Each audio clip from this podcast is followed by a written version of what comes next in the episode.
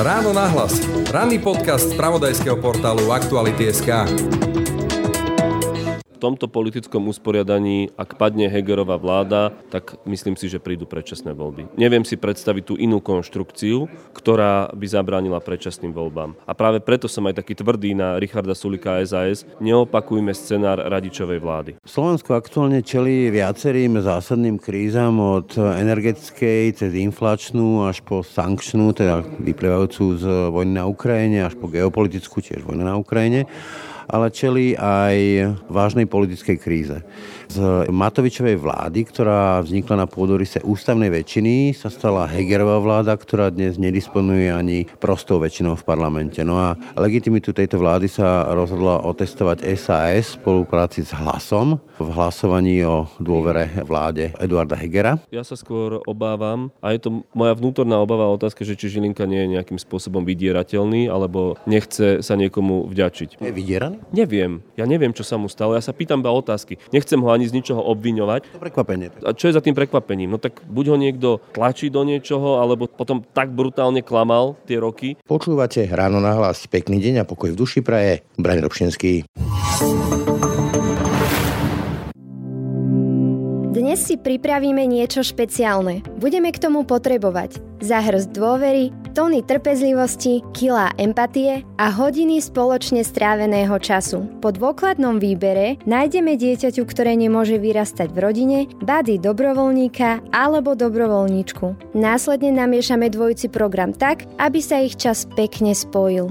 Ak sa nenecháme odradiť počiatočnými neúspechmi, približne po 5 rokoch dostaneme delikátne priateľstvo na spôsob bady. Ak viete darovať svoj čas, kompletný recept nájdete na tvojbody.sk.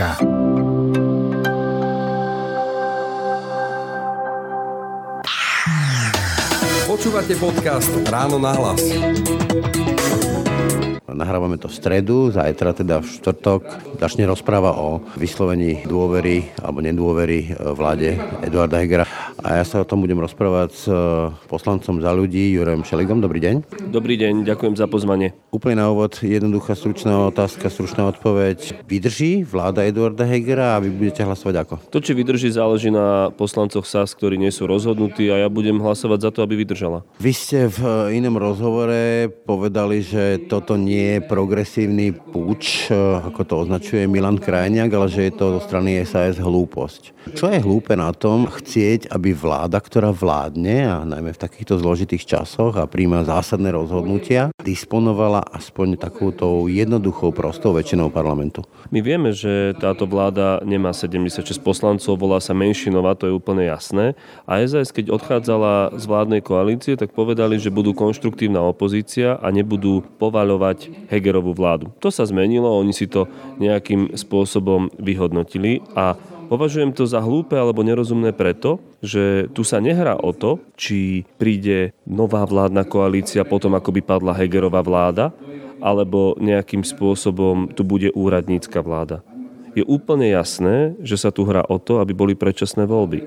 A SAS, keď to vidíme aj v tom kontexte posledných rokov, ako keby sa nepoučila z toho, čo sa stalo po páde radičovej vlády. A to je dôležité, lebo ja som bol rád, že Saska bola v koalícii. Robil som, čo som vedel, aby tam zostala. A dokonca podľa mňa aj ich voliči boli radi, že Saska bola v koalícii. Naplašili sa, nechceli už ako keby spolupracovať a bojovať a odišli a teraz proste chcú povaliť ďalšiu vládu a robia všetko preto, aby boli predčasné voľby, čo podľa mňa je nerozumné. Tak si to otestujeme jednotlivé tie tézy, ktoré hovoríte. Hovoríte, že chcú e, povaliť vládu a predčasné voľby. Dobre, vláda padne, a prezidentka sa už vyjadrila, že s najväčšou pravdepodobnosťou by povedla túto vládu, aby dovládla do nejakého termínu, či predčasných alebo riadnych volieb. Je nefér chcieť vedieť, že kto je tá 76, ktorý stojí za vládou? Ale my nemáme 76. Rozlišujme veci, možno to bude pre niekoho technické. Je jedna vec žiadať o dôveru vláde, čo má inak urobiť a bude musieť urobiť, ak táto vláda nepadne premiér Heger v máji alebo v júni. Lebo... Sankčné pásmo zákona o rozpočtovej zodpovednosti. Tam je úplne jasné, že kto je v koalícii a je zrejme, že tam nebude dosť poslancov, ak by SAS neotočila svoj názor. No a potom je žiadať o vyslovenie nedôvery vláde. A je úplne jasné, že je tu 76, ktorá chce povaliť tú vládu. Ale potom je tu aj ten scenár, že sa odkryjú karty a niekto sa bude musieť za tú vládu postaviť a budeme vedieť, kto sa za tú vládu postavil. No a to je dneska 72 alebo 74 poslancov. Záleží dnes už na hlase Miroslava Kolára, by som povedal, a na tom, že či napríklad pán Hatas alebo pani Marcinková budú hlasovať za pád vlády. LSNS, Tarabovci, Smer a Hlas veľmi jasne povedali, samozrejme Republika, že idú hlasovať za pád vlády. My sme nikdy s nimi nespolupracovali, za seba to hovorím veľmi jasne a konec koncov to, že som sa postavil a povedal som napríklad o Tarabových zákonoch, že nesmú prejsť, inak je koniec, úplne definuje, kde je moja pozícia v tomto. To znamená, aby som to zjednodušil, my hráme o to, teraz myslím ako demokratická časť spoločnosti, aby vláda Eduarda Hegera mohla pokračovať. A Saska úplne nerozumne podľa mňa chce zopakovať scenár radičovej vlády.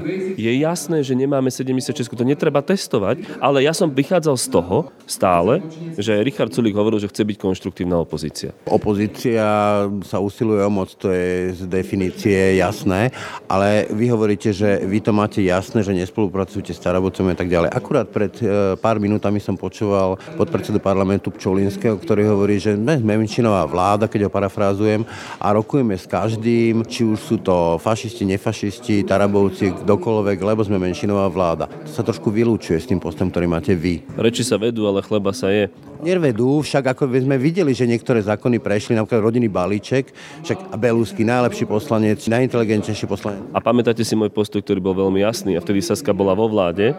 Nemáme 76 poslancov, nikto z nás nerokuje o podpore medzi hlasmi Tarabovcov, LSNS a ďalších a ďalších. A to, že to rozpráva pán Čolinský, dobre, možno on rokuje. Ale ja hovorím teraz pri najmenšom. Za záľu... Hra potom, prepačte, ale nie je to hra dobrý a zlý policajt? Nenechajte ma dohovoriť. Nie, nie je, lebo keby to tak bolo, tak by som sa nepostavil veľmi jasne napríklad proti novelám trestného poriadku a trestného zákona, ktorý títo ľudia chcú. A hovorím teraz aj za, za ľudí, aj za Oľano, lebo sme sa o tom rozprávali veľmi jasne, že tu sa žiadna podpora nehrada. A to, že pán Čulinský to rozpráva, tak treba s ním konfrontovať jeho. Len vráťme sa ako keby... Vráťme sa k, tým, k tomu scénaru, e, však budete mať priestor, e, vráťme sa k tomu scénaru predčasných volieb. Vy hovoríte teda, že sa hrá o predčasné voľby, ale ešte raz. Prezidentka sa už pomerne dosť jasne vyjadrila, že by poverila vládu Eduarda Hegera, aby dovládla v demisii, čo je vlastne neodstreliteľná vláda. Čo by sa zmenilo? Je úplne jasné nám obom, a tomto si trúfnem povedať, že ste skúsenejší, že je nemysliteľné, aby ak padne budúci týždeň Hegerová vláda, vládla do februára 2024. To obaja vieme, ako tu sedíme. Bolo by to zlé, ale vyzerá aj toto vládnutie zle. Nie, to by sa nestalo, to obaja vieme. To je prvá vec. Druhá vec je, nie je tu vôľa na úradnícku vládu, tu v tomto parlamente. Lebo pani prezidentka ju môže poveriť, to je úplne v poriadku, kohokoľvek. Musí do 30 dní e, získať e, dôveru parlamentu, jej programové vyhlásenie, či je to absurdné, ak nemá podporu parlamentu. Jediné, čo by sa stalo, keď padne Hegerová vláda, že by možno chvíľu boli nejaké tanečky a potom by boli predčasné voľby. Na to by bol obrovský tlak, na to už je dnes obrovský tlak a toto robí Saska. A to, tie scenáre, ktoré sa tu opisujú na tému, že bude nová vládna väčšina, alebo tu bude úradnícka vláda, tak to sú barličky, lebo Sulík si nemôže dovoliť, alebo nechce si dovoliť nalepiť na seba, opakujem scenár radičovej vlády. Dobre, tak si rozoberieme teraz ten scenár predčasných volieb. Presvedčte ma, že prečo je táto vláda lepšia, aby vládla ešte rok, než aby boli predčasné voľby lebo na jednej strane sa tu operuje rozviazané ruky polície, čo je viac tlak ulice, ešte z predvolieb, e, ešte za Pelegriniho, než zásluha politikov. Na druhej strane tu vidíme, ako sa tu v podstate rozkladá štát, však to povedala aj prezidentka, celkom jasne to pomenovala. Žijeme v dobe, v ktorej je oslabovaná dôvera verejnosti v štát a súdržnosť našej spoločnosti. Ak túto situáciu nedokážeme zvrátiť, je dôvod sa obávať o podobu demokracie a ďalší vývoj spoločnosti. To sú pomerne dosť vážne slova, ktoré sú vlastne varovaním tej vláde, ktorá vládne. Keď nahrávame tento podcast, tak tu zo sály Národnej rady znie špeciálny prokurátor a k nemu Robert Fico a ďalší, ktorí hovoria veľmi jasne, že špeciálnu prokuratúru treba zrušiť. Úrad špeciálnej prokuratúry treba jednoducho zastaviť od vyšetrovania tých najväčších kauz. Právny štát táto vláda drží. Má táto vládna koalícia problémy? Samozrejme. Ktorá vládna koalícia v histórii tejto krajiny, a teraz hovorím o tých normálnych, mám na mysli Zurindové vlády alebo Radičovej vlády, nemala problémy? Opäť tu viete poučiť vy mňa, ale čo bola SDL v tej vláde? Kľudne, vy ste začali aj sme rodina. Ja vidím, čo robia a ako robia. Ale zase príde mi nefér niekedy, keď vy novinári alebo niektorí médiá nevidia, čo robíme my, aby sme im v tom bránili. Čo robím ja osobne? To je prvá poznámka. Druhá poznámka, možno je to pre bežného Slováka neuchopiteľné. Ale to, ako stojíme na strane Ukrajiny, je generačný a civilizačný zápas. To je kľúčová hodnota. Kľúčová hodnota, lebo tam zomierajú ľudia. Putin sa tlačí na západ a chce prepísať geopolitickú mapu. A táto vláda drží ako hluchá dvere. A tretia vec je, nebojíme sa priamo pomenovať veci, čo sa týka pomoci ľuďom. Nikto si tu nekupuje ľudí, že by vymýšľal nejaké konštrukty, ktoré majú slúžiť volebnému úspechu alebo, alebo nahrávať kampaň. Normálnym spôsobom ponúkame ekonomickú pomoc. Podľa mňa právny štát, jasné ukotvenie a snaha pomáhať ľuďom a reformovať aj cez plán obnovy, hoď to ide kostrbato, ja to pripúšťam, ide to kostrbato, to je niečo, prečo táto vláda má zmysel. A plus, však sme v nejakom priestore, nejakom čase aj politicky, politicky vy máte pocit, že Saska, PSK, KDH a ďalší majú už toľko nabité, že idú zostaviť novú vládu? Neberme to takto osobne, ale taký ten klasický protiargument znie, no vládnite tak, že keď prídu voľby, tak vás volia opäť. Lebo to strašenie Ficom, to je presne to isté, čo robil Robert Fico, keď rozprával alebo Radičova. Vy máte zase lebo Fico. Tak vládnite tak, aby vás volili opäť. Prečo to tak nefunguje? Respektíve, keď si pozrieme preferencie, tak vidíme, že neustále stúpa Robert Fico a vedie tú tabulku preferencií Peter Pellegrini. Čo sa zmení za ten rok, čo ešte máte k dispozícii času ako vláda, aby naozaj potom neprišiel ten Robert Fico a neprevalcoval vás ešte viac? Pán redaktor, nie je mi úplne jasné, že či chcete, aby som ja bol hovorcom vládnej koalície, alebo hovoril za seba. Ja, ja hovorím za seba. seba. Áno. Že Matovičové správanie je problém? Je. A to som povedal viackrát aj. Vy ste to zaregistrovali aj ďalší. Ja viem dnes hovoriť za moju stranu a za nás. A tam, keď bolo treba zachrániť bezpečnostné previerky sudcov, urobil som to. Keď treba bojovať za právny štát a postaviť sa Tarabovi alebo Ficovi, robím to. A je úplne legitímne, že keď nám voliči dali 4 roky, tak sa snažíme vydržať 4 roky. Trošku ste mi ale uhli z tej otázky, že čo sa zmení za ten rok, aby ste zvrátili tie preferencie, ktoré výrazne preferujú smer a hlas.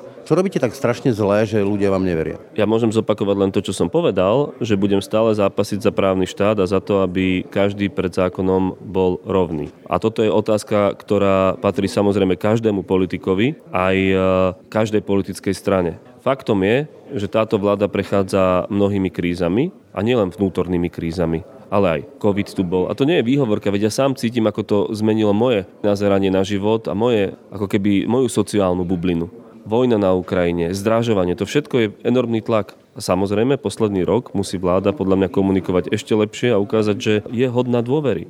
Ale ja som nikdy neskrýval to, že, že mám výhrady aj k tomu, akým spôsobom fungujeme a že by sme mohli byť lepší. Len my sa rozprávame aj my dvaja v kontexte, že Saska chce povaliť túto vládu, že chce vysloviť jej nedôveru.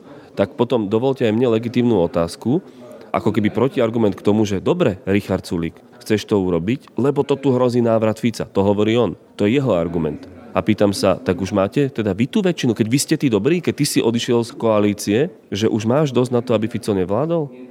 Lebo tá otázka, tak ako ho kladete vy mne férovo, tak aj ja ho môžem klásť ďalej, lebo ona je širšia. To je férová otázka, beriem, ale teraz ešte keď hovoríte o tom, že naozaj, že sú tu krízy, ľudia sú z toho nervózni, akceptujem. Naozaj, pandémia zmenila strašne veľa vecí, inflácia, zvyšovanie sa cien a energokríza, tiež e, legitímny argument, ale poviem to za seba, vy ako vláda strašne obťažujete ľudí. Proste neustále zasievate nejaké pochybnosti, sváry, nervozitu, neistotu. V lete komunikoval Igor Matovič, ale nie je to o ňom, je to skôr o tejto koalícii, že nič nie je pripravené, čo to je za signál vlády, keď povie občanom, že my nie sme vôbec pripravení na krízu, lebo Súlik zlyhal?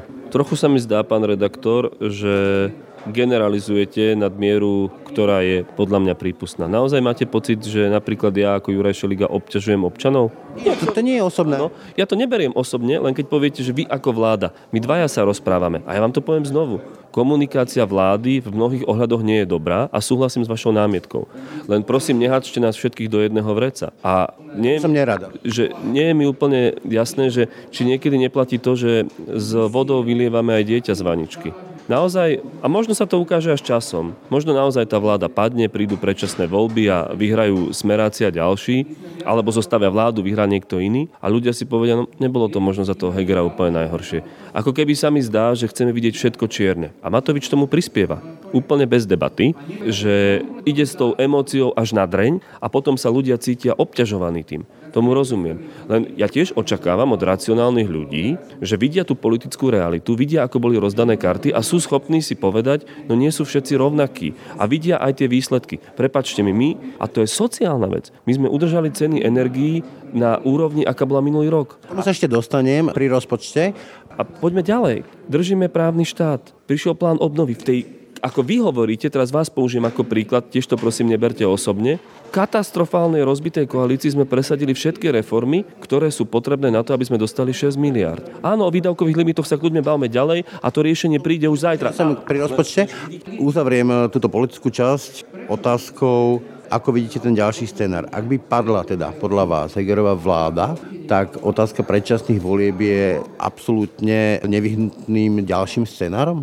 Tomto politickom usporiadaní, ak padne Hegerová vláda, tak myslím si, že prídu predčasné voľby. Neviem si predstaviť tú inú konštrukciu, ktorá by zabránila predčasným voľbám. A práve preto som aj taký tvrdý na Richarda Sulika SAS, neopakujme scenár radičovej vlády. Poďme teraz e, k ďalšiemu takému zlomovému okamihu e, tejto vlády a to je rozpočet, ktorý tiež nemá zatiaľ politickú podporu. Povedal to aj Igor Matovič nedávno v e, Exprese, že teda nie je tá podpora istá.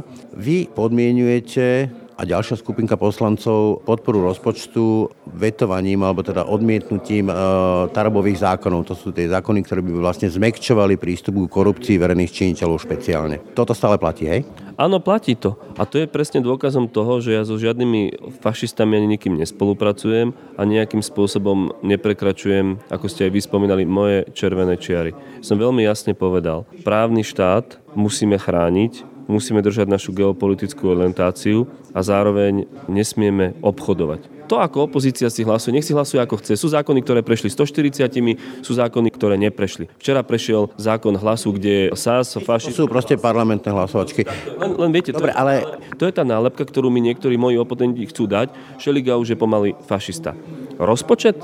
Nie je jasné, či prejde. Ale keď neprejde, musí tu prísť vláda znovu a predložiť taký rozpočet. Dobre, a už ste komunikovali túto podmienku s e, Igorom Matovičom a Eduardom Hegerom. Čo oni na to? Igor Matovič a Eduard Heger nás plne podporujú a túto podmienku ja som komunikoval dávno predtým, ako som mu povedal verejne, lebo to považujem za korektné a komunikoval som ho aj Borisovi Kolárovi, ktorý napriek tomu, že mi povedal verejne, že vydieram, tak predvčerom večer sme mali o tom debatu na koaličnej rade. Som povedal, že proste toto je pre nás úplne kľúčové a dal tam vyhlásenie pred všetkými koaličnými partnermi, že Smerodina za to nebude hlasovať. Ja som sa postavil veľmi jasne za obranu právneho Že by to malo vyzerať tak, že po tom, čo ste teraz povedali, tie tarobové zákony neprejdú. Presne tak, presne tak. Taraba začína teraz robiť obštrukcie, že on tu radšej nebude, aby to prepadávalo, ale tá podmienka trvá, lebo to je rozklad právneho štátu. A ak chce niekto meniť trestnú politiku v tomto štáte po 17 rokoch, čo je legitímna debata, tak to má robiť ministerstvo spravodlivosti po širokej verejnej diskusii.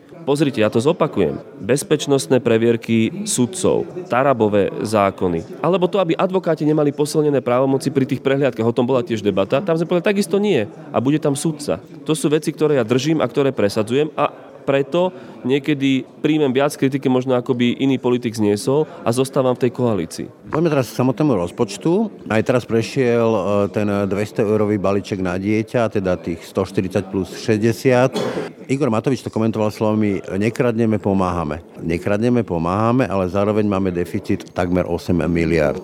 To nie sú, že nekradneme, to sú proste požičané peniaze, ktoré budeme splácať v budúcnosti. Môžeme si dovoliť takto rozšafný rozpočet? Teraz spájate dve veci, lebo daňový bonus bonus súvisí s tým, že štát dostane o niečo menej peniaz, ale, ale zostane viac... Chápete logiku tej otázky? Zostane viac peňazí aj medzi ľuďmi, lebo im zostane viac na výplatnej páske.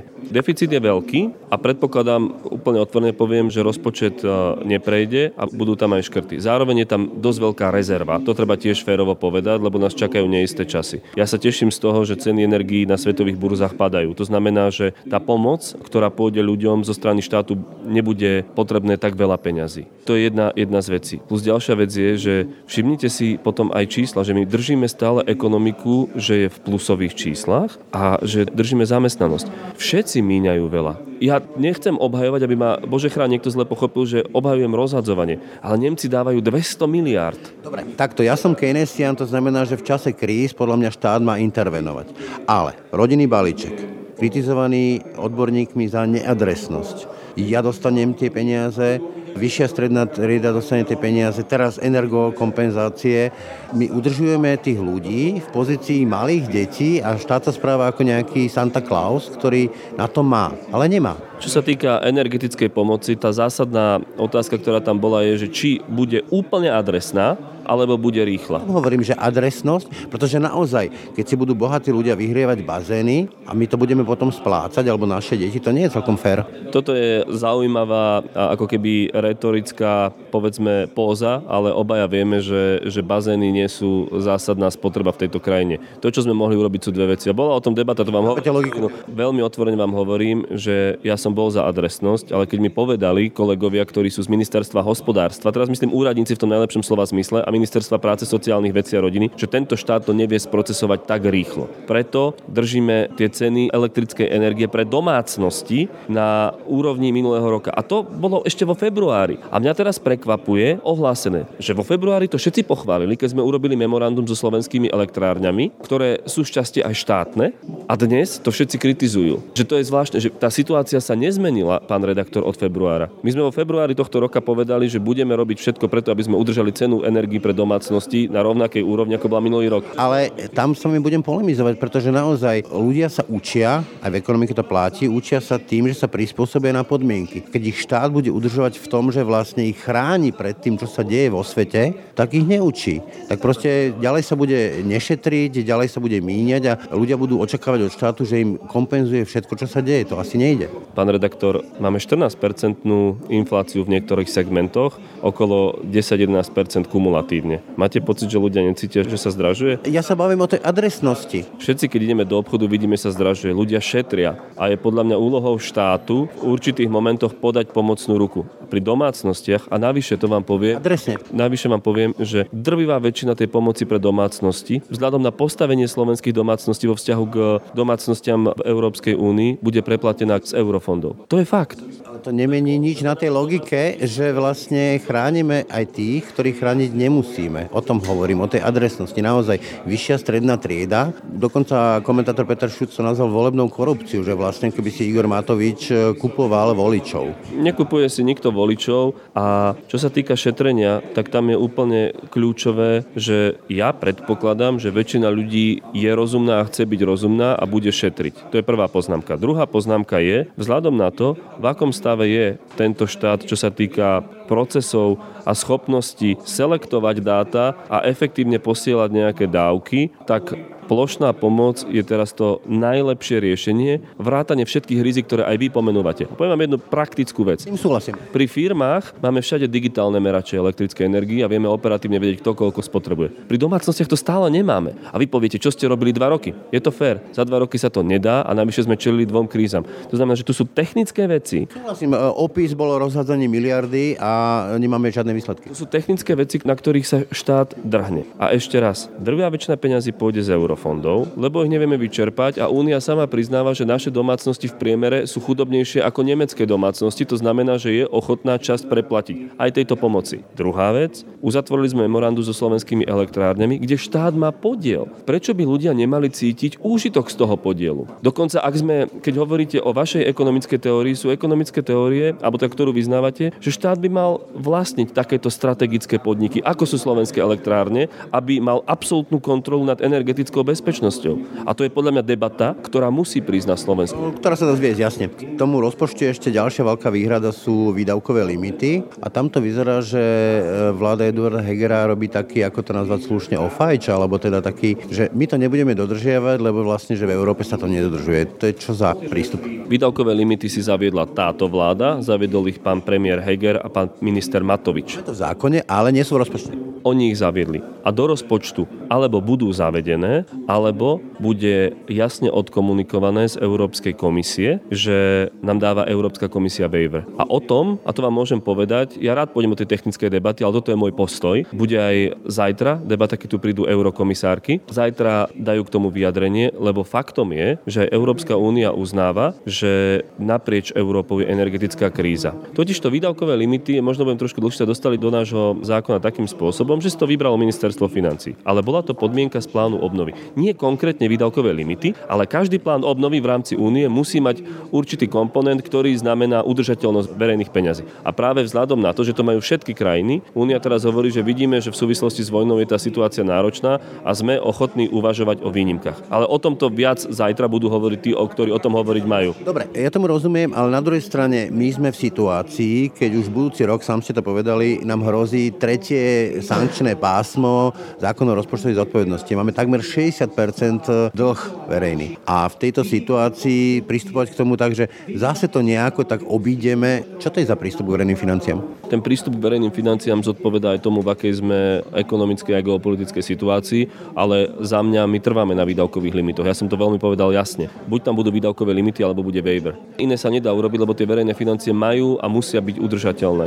Bude tam v tom rozpočte zakomponované výdavkové limity? Rozpočet nesmie ohroziť plán obnovy, čo je 6 miliard, ktoré prídu proste na reformy, ktoré táto vláda schválila. To znamená, že, že sú iba dve cesty. Iba dve. som to správne, že rozpočet v tej podobe, ktorý bol predložený ministerstvom financí, ešte bude prekopaný? Je to vysoko pravdepodobné. Je to vysoko pravdepodobné, pretože ja som zástancom a k tomu sme vyzvali aj premiéra Hegera aj ministra Matoviča, aby podstatne aktívnejšie rokovali s opozíciou, demokratickou opozíciou. Pán Balášek, pán Kolár, Saska. Podstatne aktívnejšie. Tam ten stred je, viem, že... Sa nerokuje. Rokuje sa, pán Valašek mal stretnutia, pán Kolár mal takisto stretnutie, Saska odmietla rokovať, to tiež treba povedať, odmietli rokovať. Že to je úplne pre mňa nepochopiteľné, že nechcem sa ani baviť o tom, ako by sa to dalo zmeniť, aby som to bol schopný podporiť. Taký politický kapric. To znamená, že budeme si musieť znovu sadnúť za stôl, aby ten rozpočet mohol byť schválený. Tie rokovania budú pokračovať na tejto schôdzi. Rozpočet, ako sám viete, môže byť predložený opakovane a ja verím, že naozaj všetci demokrati ustúpia zo svojich pozícií, každý aspoň trochu a nájde sa kompromis. Lebo na konci dňa, a to je pre mňa ťažko pochopiteľné, tie pozície, ktoré zastávajú niektoré strany, oni neubližujú tejto vláde, oni ubližujú ľuďom, lebo ľudia potrebujú rozpočet.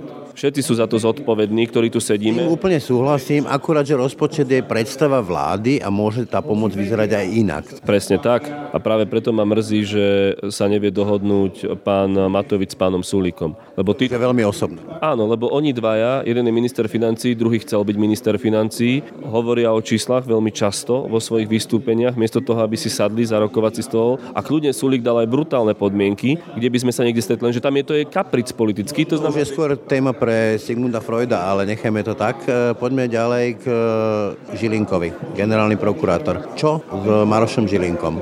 Vy hovoríte, že mal by čeliť nejakým postihom, že prezidentka by mala konať. Ako ste teda predstavíte konkrétne? Ja som presvedčený, že pani prezidentka by mala podať disciplinárny návrh, ktorý jasne popíše zlyhania Maroša Žilinku. Zneužívanie paragrafu 363, konšpirácie o cintoríne na východe Slovenska, šírenie ruskej propagandy, klamstvá, ktoré šíri vo verejnom priestore. A najvyšší správny súd o tom bude rozhodovať. Možno nebude zbavený funkcie, ale vystavilo by to Žilinkovi mantinely. Nemôže to byť nebezpečný precedent, že jednak, že to oslabí prezidentku, že taký návrh podal, ak nebude úspešný a jednak potom každá ďalšia vláda si proste bude osobovať právomoci na to, aby postihoval generálneho prokurátora, ktorý by nemal byť po ruke vláde. Ale my máme nastavený jasne právny poriadok. Ja sa potom pýtam, na čo sú tieto oprávnenia pre prezidentku, na čo máme zriadený najvyšší správny súd. No na to, aby keď nastane takáto situácia, mohli konať. Prezidentka neodvoláva Žilinku. Prezidentka sa opýta Najvyššieho správneho súdu, ak to poviem laicky, či a akým spôsobom podľa Najvyššieho správneho súdu, ktorý je jediný, ktorý má právo o tomto rozhodnúť, Žilinka pochybil.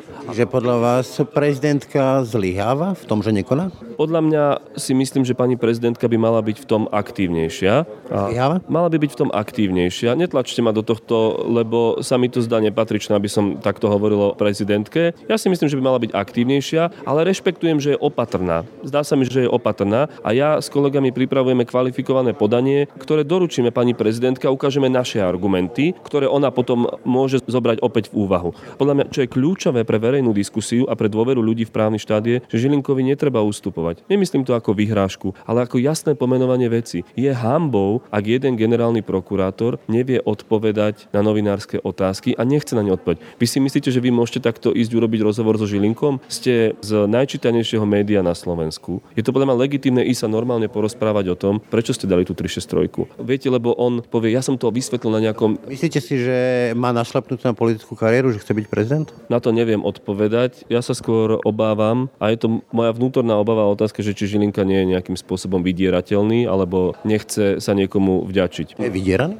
Neviem. Neviem naozaj, len viem, čo rozprával na verejnom vypočutí. Tam hovoril, že bude transparentná prokuratúra, že ho chce otvoriť a podobne. Najprv sa snažil aj nejakým spôsobom poukázať na Vietnamca, vtedy, hneď ako bol zvolený a teraz sa všetko otáča. Teraz nekomunikuje s médiami, novinárky necháva sedieť na chodníku, zúri tu na poslancov, nevystupuje v rozprave, aby na ňo bolo možné reagovať, nechce chodiť poriadne na výbory, na Facebooku vypisuje zvláštne veci. Ja neviem, čo sa mu stalo, ja sa pýtam iba otázky. Nechcem ho ani z ničoho obviňovať. To prekvapenie. A čo je za tým prekvapením? No tak buď ho niekto tlačí do niečoho, alebo sa potom tak brutálne klamal tie roky. Neviem, neviem, čo sa mu stalo, ale každopádne je to nepriateľné takéto správanie. 363, tá povestná, ten paragraf. Podľa vás cesta zarúbaná k zmene? Vôbec nie, teraz je podanie na ústavnom súde. O tom ústavný súd bude rozhodovať, lebo to prijal na ďalšie konanie a hneď ako uplynie polročná lehota, tak to podáme znova. Minule to neprešlo jeden hlas. Možno teraz ten hlas tu bude. Ústavný súd rozhodne. Ústavný súd a, ústavný súd a parlament. To sú dve cesty, ako treba tlačiť a my na to budeme ďalej tlačiť. Parlamente to zarúbané podľa všetkého. O jeden hlas to minule neprešlo. Možno ten hlas sa teraz nájde. Netreba sa vzdávať. Pozrite, ten zápas je brutálny, je ťažký, niekedy aj vlastní koaliční partnery hádžu polena pod nohy, ale to neznamená, že treba ako keby zlomiť palicu a vzdať sa. Ja som si povedal, že bez ohľadu na to, že či budem alebo nebudem pokračovať v politike alebo, alebo čo bude, do posledného dňa mandátu proste budem bojovať o právny štát a o tieto veci. Podľa vás, ak rozpočet neprejde a bude rozpočtové provizorium, tak e, mali by byť tie predčasné voľby, ako o tom hovorí Boris Kolár?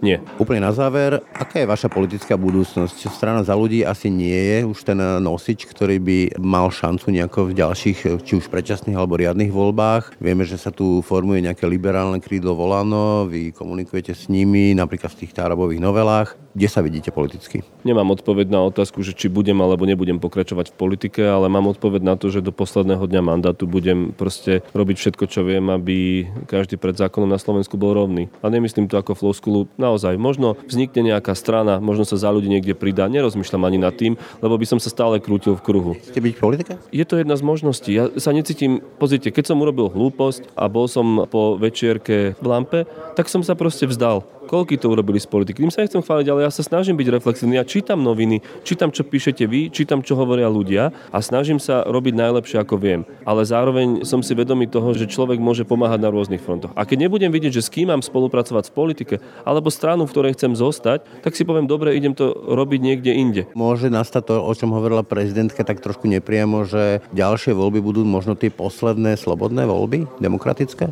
Je dôležité bojovať o demokraciu a bojovať o právny štát. Každý deň a na každom mieste. To nie je len úloha politikov. Je to úloha najmä politikov, ale nie len politikov. Novinárov, ale aj tých bežných ľudí, ktorí proste chodia každý deň do... Moci občan. Presne tak. A o tomto tá debata ako keby sa vedie, vedie málo a tam treba tlačiť. O tomto sa rozprávajme, lebo my chceme zo Slovenska všetci, bez hľadu, kde žijeme a čo robíme, normálnu krajinu, kde sa nám bude dobre žiť. Toľko poslanec Juraj Šeliga. Ďakujem za rozhovor. Ďakujem pekne za dobrú debatu.